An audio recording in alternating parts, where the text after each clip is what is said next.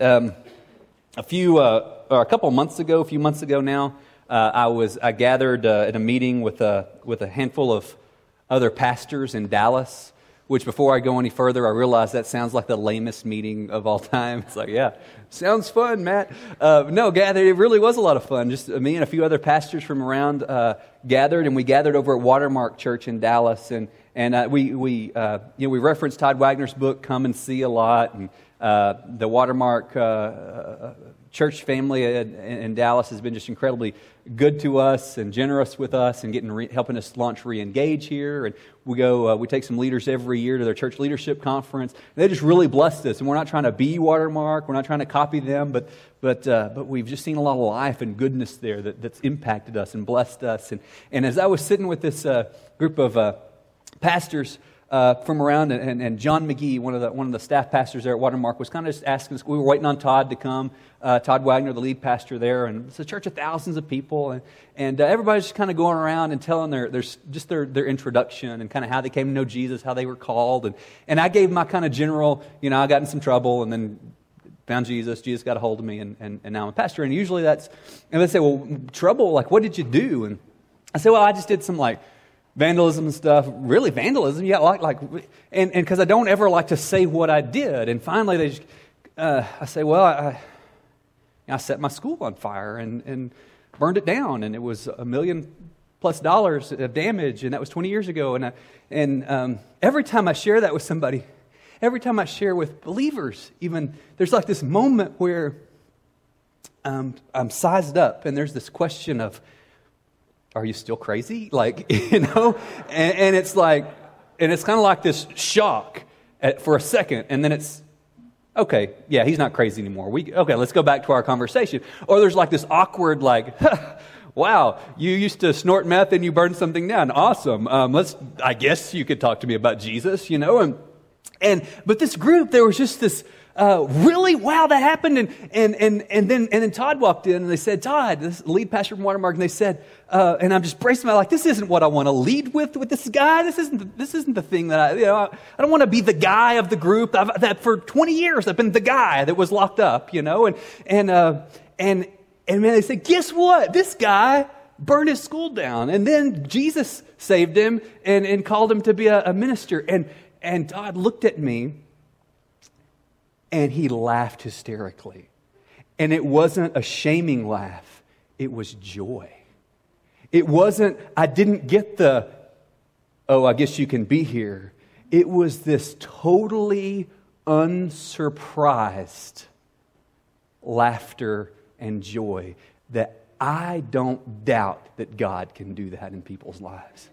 And, and whether you've done a bunch of crazy stuff 20 years ago or 20 seconds ago, and you feel like you're an outcast, or whether you've never done anything, you've, you've been right down the middle of the road and you feel like, you know, I'm, I'm ashamed because I don't have a big story of shooting heroin in my eyeballs or whatever it is. Like, maybe you feel because you've been an insider, maybe you feel like you don't have a story, or maybe you've been an outcast and you feel like you don't belong. Whichever side of that, guys, we all need the same gospel. And what, what, where, I, where I so often fail as a leader, and where I just being, being around Todd was, was so, such a blessing because I could see in that moment this is why, this is a big reason why God has been able to use this man so much, was because there's just this absolute faith that the gospel will transform anybody. And I find myself so often wringing my hands and saying, Oh man, stuff's bad. You know, what are we going to do about it? And I hear us and we get into the conversation, man, stuff's bad in Sweetwater. Man, this marriage, what are we going to do? And we get into all of this rationalization and all of this Eeyore type of stuff. And we've got, you have the most powerful message that God has entrusted you with. That Paul the Apostle says that the gospel, Jesus crucified and risen, it's the power of God for salvation. It's what your marriage needs, it's what your addict friend needs. It's what you need to, to be set free from your addiction. It's, it's the power of God. And whatever, however broke down your marriage is, or however broke down your singleness is, or however broke down you are, or maybe you feel broke down because you, you're not broke down, whatever. the, the case may be the gospel is powerful and you have been entrusted with something amazing. Sometimes Jesus gets in our way to get us on the way. That's what I want us to hear this morning. We're going to hear about two different people, two very radically different people different ends of the spectrum. One, a total outcast, has been an outcast as long as he can remember, and one who was an insider who had every gold star on a Sunday school sheet. And they were totally opposite an outcast and an insider, and they're right next to each other in Acts chapters 8 and 9. They needed the same thing. They both needed the same gospel. They both find freedom in Christ. So we're, we're, we're going to first talk about an Ethiopian eunuch that we meet at the end of Acts chapter 8. But first, kind of let's. Um, uh, um, kind of back up a little bit, Philip is, one, is, is going to be used of God to, take, to, to, to, to lead this Ethiopian eunuch to Christ. Who's Philip? Philip is one of those seven guys chosen back in Acts chapter 6. There was this major cultural and language and, and ethnic conflict going on in the church. And there were these seven guys chosen for their faithfulness to Christ. They were chosen to help the church navigate through this difficult time. And when there was this conflict going on in the church, there was a struggle going on in the church. You know, the church didn't get through that by um, having super cool Facebook memes that, that shared how smart they were and how correct they were. They didn't get through that. They didn't navigate that conflict by pulling out a couple of uh, scriptures out of context and saying, see, now I've proved my point. They navigated the conflict through humble servanthood. Isn't that amazing? And they, they served one another. And that's how they navigated this first conflict. And I don't know how we get that back, but we got to get that back. Okay? And so they choose, they choose these seven men, and, and, and, and these men are gifted men. And, and, and they're called, and they could have done pretty much anything Stephen and Philip and the others. And they're told, okay, your job is to do meals on wheels with some elderly widows who are not happy with the church and the church's leadership right now. And they might not have thought that sounded like a really fascinating job. They might have thought, really? That's my job? And yet they do that job faithfully. They do that job well, and God opens up all kinds of additional possibilities for them. Stephen, that we talked about last week, he, he shares the gospel in a powerful message, and he dies well. He dies brutally, but he dies faithfully as a witness for Christ. And then this week we'll look at Philip, who's going to be the first evangelist, the first person that takes the good news out of Jerusalem, out of Judea, into Samaria, and then even beyond. Uh, that's just what Jesus said would happen in one, Acts 1 8. You're going to be my witnesses in Jerusalem, Judea, Samaria, even the ends of the earth. And so, Acts 8, Philip, the evangelist, takes the gospel to Samaria. And the, the Samaritans were hated by the Jews. They hated each other. They didn't want anything to do with each other. And Philip, he does, he's not caring, about, uh, about the borders or the boundaries or any of that kind of stuff. He says, I, I, I want to share the gospel. The Spirit prompts him and he goes. And then, uh, picking up in verse 26, Acts 8 26, an angel of the Lord said to Philip, Rise and go toward the south to the road that goes down from Jerusalem to Gaza. This is a desert place. And he rose and went. And so we see a couple things about Philip. He's an ordinary Christian. He's not an apostle. He's not a pastor as we would understand it. He's an ordinary Christian. But he's got an intimate walk with Jesus. And Jesus says go, and he goes. And and, and, and, and, Jesus sends him, the Spirit of God sends him to this desert place. He rose and went, and there was an Ethiopian, a eunuch, a court official of Candace, queen of Ethiopia. Now, there's three things that we hear about this person that Philip encounters. He's an Ethiopian, so he's, he's from another nation than Philip. He's from North Africa, and the kingdom of Ethiopia was, a, was a, a much larger kingdom than the country of Ethiopia we know of today. This man's from another nation. He's a eunuch and a eunuch, without going into a lot of details, a eunuch is a castrated uh, male. Okay, so he's a male who's been castrated. And as a castrated male, um, he would not have been able to be included in, fully included in, in Judaism. Uh, he would have been considered an outcast because his body was mutated, was mutilated. Okay? And so he's, he's a, a, an Ethiopian, he's a eunuch, and he's a, a royal official from another nation. So, I mean, he's, he's very different than Philip.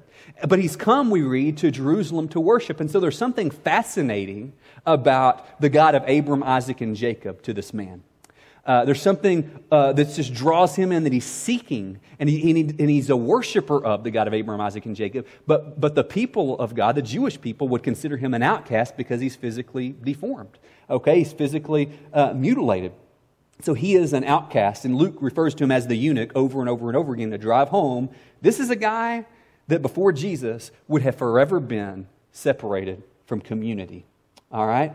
And uh, he meets this guy, and, and, and uh, he had come to Jerusalem to worship. Verse 28, and, and re, he was returning now. He's going back home, seated in his chariot, and he was reading the prophet Isaiah. So apparently, while he was in Jerusalem, maybe he went to Mardel's or the Bible bookstore, he got a copy of the scroll of Isaiah, and as he's driving down the road, like he is reading the scroll. And uh, maybe Philip just kind of jogs up next to him. So if it, it, you have a biblical precedent here, if you want to pull up next to somebody in traffic and, and, and roll your window down and say, hey, do you know about Jesus? You, you can do that based on this passage, okay? And the Spirit said to Philip, go over and join the chariot. Verse 30, so Philip ran to him, heard him reading Isaiah the prophet, and asked, do you understand what you're reading? Very important here. Philip the evangelist. If we want to be faithful witnesses, if we want to be faithful evangelists, we need to ask more questions than we're used to asking. Philip doesn't say, Hey, I see you're reading Isaiah there. Did you know that you're a sinner and you're going to hell? Like that totally would have shut down the conversation. But if, if we want to take a cue from, from Philip the evangelist, if we want to engage people with Jesus, we need to ask a lot of questions. Jesus asked questions. Philip asked questions. Hey, well, what are you reading there? Tell me about that. What are you getting out of that? And you know what? Curiosity and empathy is going to go a long way to giving a hearing for the gospel. Curiosity and empathy. Philip asked, Are you understanding what you're reading? And, uh, and that invites conversation. And the eunuch says, How can I unless someone guides me? And he invited Philip to come up and sit with him. He invites Philip, Come sit with me. Now, the passage of the scriptures he was reading was this. He's reading from Isaiah 53. Like a sheep, he was led to the slaughter. Like a lamb before its shearer is silent, so he opened not his mouth. In his humiliation, justice was denied him. Who can describe his generation? For his life is taken away from the earth. This is this great passage that points to the Messiah, that points to Jesus, who, who by his stripes heals us, who takes the sin of the world on himself. Now, uh, we, we may not typically identify with this Ethiopian eunuch, but, but we can in, in this way. Um, God has given us the very same gifts that He gave this guy. This guy's reading the Scripture, he's just faithfully seeking Scripture. Um, but he can't read it on his own, so God sends him a teacher to help him. Do you know that God has given you the very, the very same things? God has given you and me His Word. And not only has God given you and me His Word, but He's given us people to help us understand His Word. People that teach Bible classes. Me standing up here, the, uh, you've got lots of resources online. I mean, any, there, there's tons of resources we have to understand God's Word. God has given you His Word, and God has given you uh, people to help you understand His Word. And, and, and this eunuch is, is seeking God's Word, but he doesn't understand it. That reminds me of when I first started reading the Scripture. Uh, I'm 16 years old, and I knew I needed to be, re- and, and, and, I would read the Bible, and I would say, God, please help me understand. But I, I, could, I could read the words, but I had no idea what they were saying. Does anybody relate to this? Like, what does this mean? And and I would start. I would get drowsy, and I would go to sleep. When I was in college, I would stand. Uh, I would stand on my bathtub uh, like this so that if I fell, I knew I would like bust my head. And that was motivation to stay awake when I would read the scripture. Not recommending you do that, but it did help, okay? Um, but I would say, Lord, help me understand. I don't understand. And over time, He helped me. But not only that, but He put people in my life to help me understand. And so if you're reading God's word and you're not understanding it, you're in good company. It doesn't mean you're defective, it doesn't mean you're dumb. You just need to stick with it and God keep praying, keep walking alongside other believers. God will bring his word to life for you. Stay with it, okay? And so and so this eunuch's humble enough to say, I don't get it. Verse 34, the eunuch said to Philip, About whom I asked, does this prophet say? Is, this, is he talking about himself or someone else? And then Philip opened his mouth, and beginning with the scripture, he told him the good news about Jesus. Philip just walks him through from Isaiah 53, he walks him through. Let me tell you the story about Jesus. They're driving along, and the eunuch says, Hey, here's some water. Is there anything that keeps me from getting baptized? Now, there has been something that's been keeping him from, from being a part of the people of God up till now. But now that he's heard about Jesus, this outcast says, Hey, what's there to keep me from being part of the people of God? And they jump out, they get in the water and up baptized in there. Normally, we would get baptized in our community or in our, uh, surrounded by our church family. But this, this Ethiopian guy, he's on, a, he's on a journey. He's not wasting any time. And he gets baptized right then and there. And church tradition says that he was the first missionary to Africa. He took the gospel to Africa. He took the gospel back home with him, and people came to know Jesus because of his testimony. Just a couple things I want us to see about, uh, about the eunuch. Again, he's hungry. You know, he's, he's seeking God. Uh, and, and he, he has been an outcast and considered an outcast, and maybe you identify with that. Maybe you've been the black sheep of your family. Maybe you've sinned big. Maybe there's all these reasons that you could list that, that, that, that, that you don't belong to God or couldn't belong to God's people. God's given you the gifts of His Word, He's given you gifts of, of His people. I encourage you to dive in. Let's look at Philip. Man, Philip's not a, an apostle. He's not, he, he doesn't say, hey, let's turn the, let's turn the, this, uh, let's turn this, uh, this, this car around. Let's go back to Jerusalem, and Peter and James and John are going to have some great answers for you. No, he walks this guy through it. Philip is characterized by, he's got a passion for God. Man, God speaks and Philip is listening. He's, a, he's got a passion for God. Philip has a passion for God's word. This guy, this eunuch that he encounters, he's asking a question in Philip because he's, he's passionate about God's word, because he loves God's word. He's able to walk him through the story and find his place in the story. Philip uh, has a passion for lost people to come to know Jesus. Philip has a passion for the nations to come to know Jesus. And you know what? All of these things that I've just said, all those characteristics passion for God, passion for the Word, passion for the lost to come to know Jesus those are characteristics of a disciple. And if we don't have, if, if that doesn't sound like you, then, then either your walk with Christ has grown cold, or maybe you don't have a walk with Christ at all. Because a disciple is characterized by a passion for God, a passion for God's word. Am I growing in that? A passion to see the lost come to know Jesus. And that's what's driving Philip. And this outcast gets brought in to the family of God. Now let's look at, let's shift gears to chapter 9 to the ultimate insider, Saul. Bear with me for a few minutes, guys. Can you bear with me for a few minutes? Okay. Just get up and run out if, if I go too long, okay? Chapter 9, verse 1 says, But Saul. But Saul. So, in case we start thinking that the early church was all rainbows and butterflies, and we see Philip and the Ethiopian eunuch just rolling off in the sunset together, and everything's great, and their man, the early church's air conditioner would never break down, their Wi Fi never gave them problems. Unless we start thinking stuff like that, there's always a but. And Saul is a big butt, okay? He's, he, and so uh, things are going great, but Saul. And, and some of us say, man, man, my marriage is pretty good, but, you know, I like my job, but, you know, Trinity's a, a decent church family, but there's always a but. But what are we, how are we going to respond to that? Uh, you know, Paul is going around and he's described here like a wild animal. He's going around breathing threats and murder and dragging men and women out of their houses and throwing them in prison just because they're Christians. And, and, and why would God allow that to happen? The church sure wasn't thankful for Saul. Oh, God, thank you for this guy that's terrorizing us. I mean, he is a terrorist at this point. And yet, God has, in his sovereignty, allowed Saul to do this stuff because God is using Saul. Saul's purpose isn't to bring comfort to the church. But Saul does, God does use Saul to bring the church to greater faithfulness. And sometimes, like sometimes as in multiple times a day, I have to remind myself that God's ultimate plan for me is not for my comfort. It is, is not for me to be comfortable, it's to make me faithful. God is not, his main job is not to make you comfortable, but to make you faithful. And that's what he's doing for the church here in the midst of this but. Okay? But Saul but Saul, still breathing threats and murder against the disciples of the Lord, went to the high priest, asked him for letters to the synagogues at Damascus so that if he found any belonging to the way, men or women, he might bring them bound to Jerusalem. I believe that Saul and the eunuch are side by side here, and Saul, by the way, would have never been this close to a eunuch of his own choosing at this point in his life. They're so close together because we're intended to contrast them. This outcast and this insider and how they both need the exact same gospel. Stay with me. Saul is he was basically born in the fellowship hall.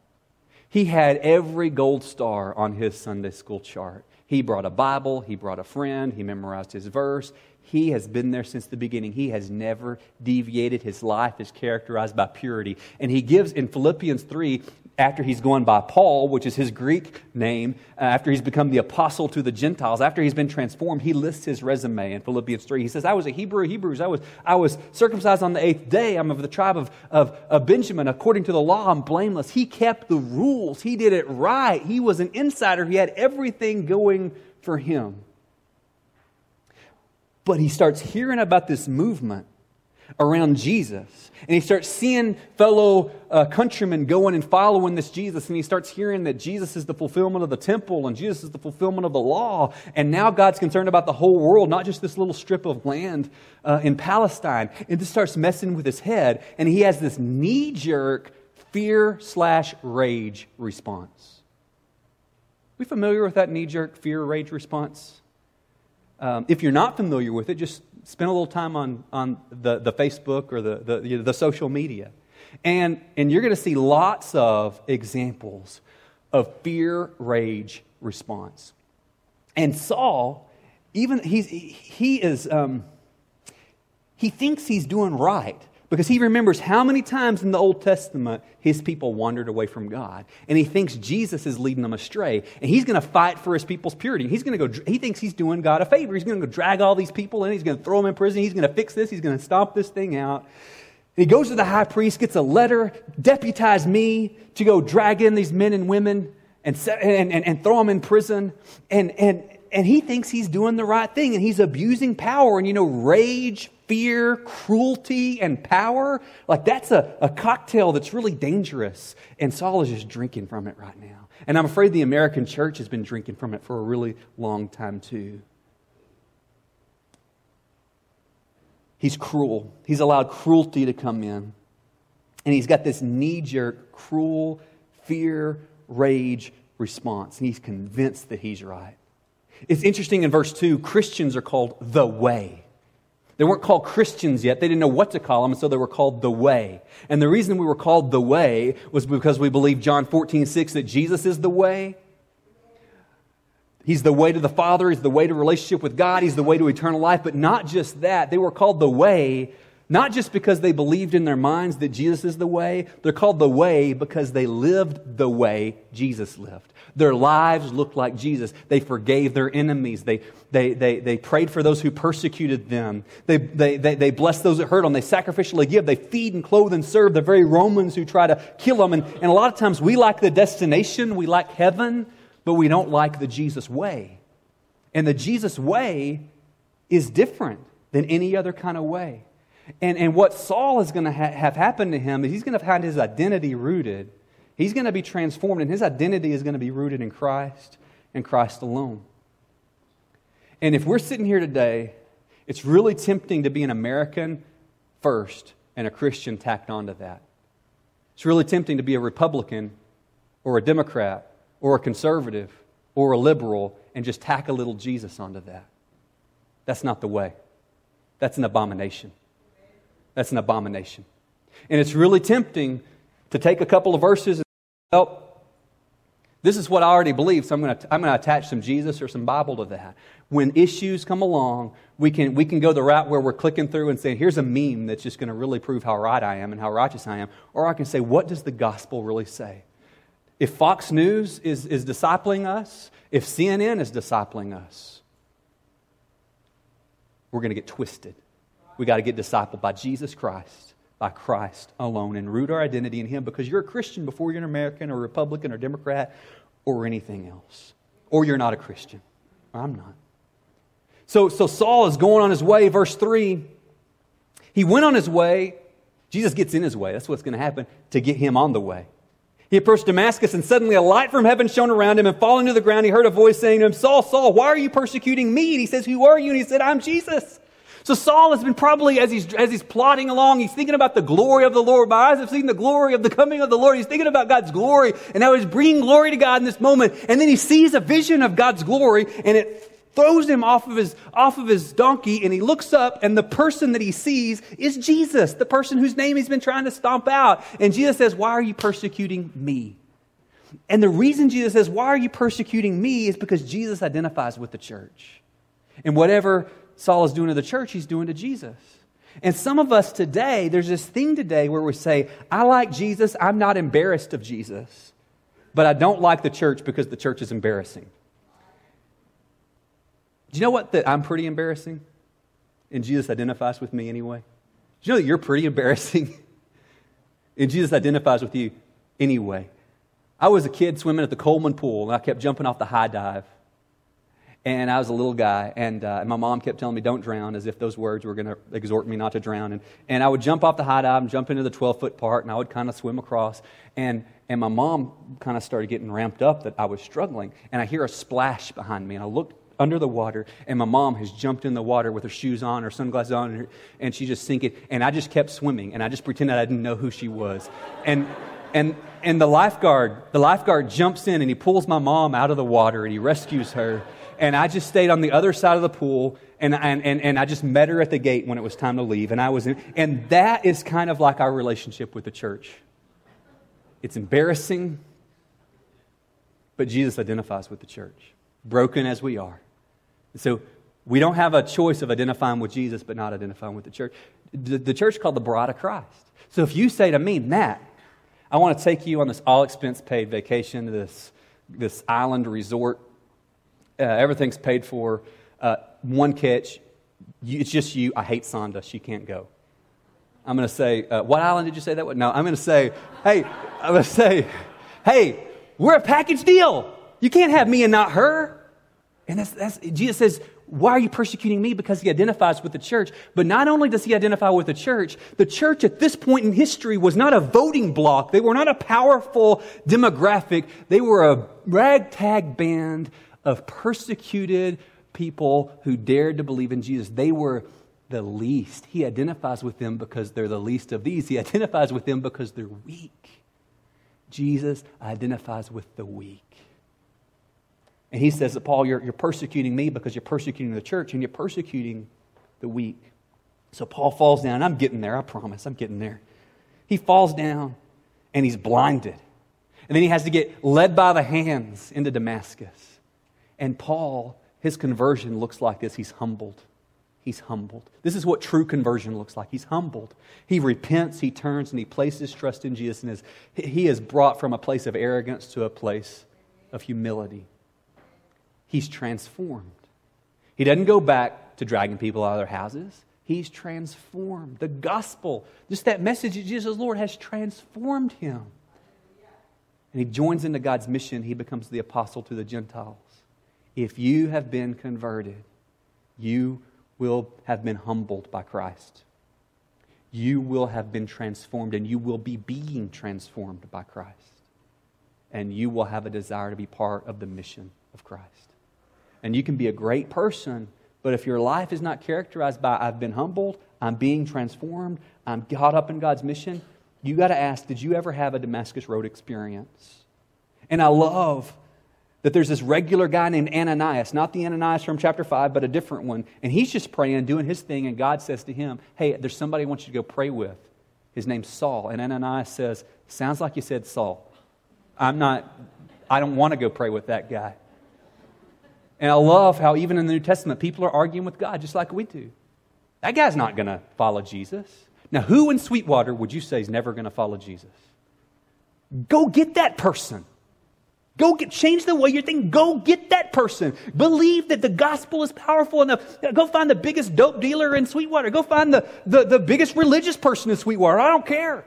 Go find the person whose drug of choice is crack. Go find the person whose drug of choice is religion and go share the true gospel with them and believe that that's enough to change them. We see it in the Ethiopian eunuch. We see it in, in, in Saul.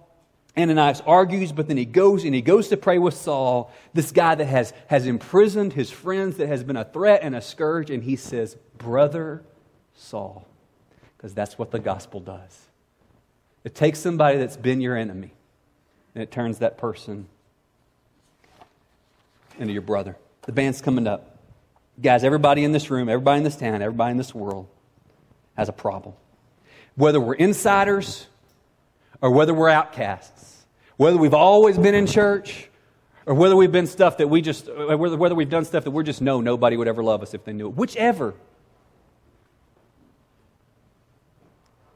We all have this sin problem, and the nature of sin is that we, we try to worship God that's, we try to worship a God that's not God.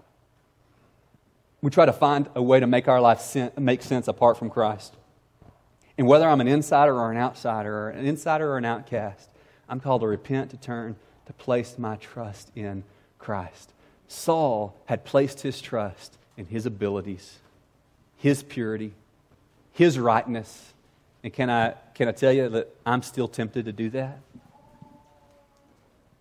So, as, as we close and as we sing our, our final song, I want to invite you to repent and believe. And, and maybe repentance and believing for you is, is a first time commitment. You're saying, I'm placing my trust in Jesus. I'm tired of believing that I'm too much of an outcast. I'm tired of believing that, uh, that, uh, uh, that, that He's not enough for me. Maybe repentance and belief for you today. Maybe you already know Jesus and you're walking with Jesus, but maybe you've forgotten how powerful the gospel is. And maybe, maybe conversion for you today means that you're buying in. You're going all in, that there's not a situation that's too powerful for God. And you're not going to wring your hands anymore. But you're going to start playing offense.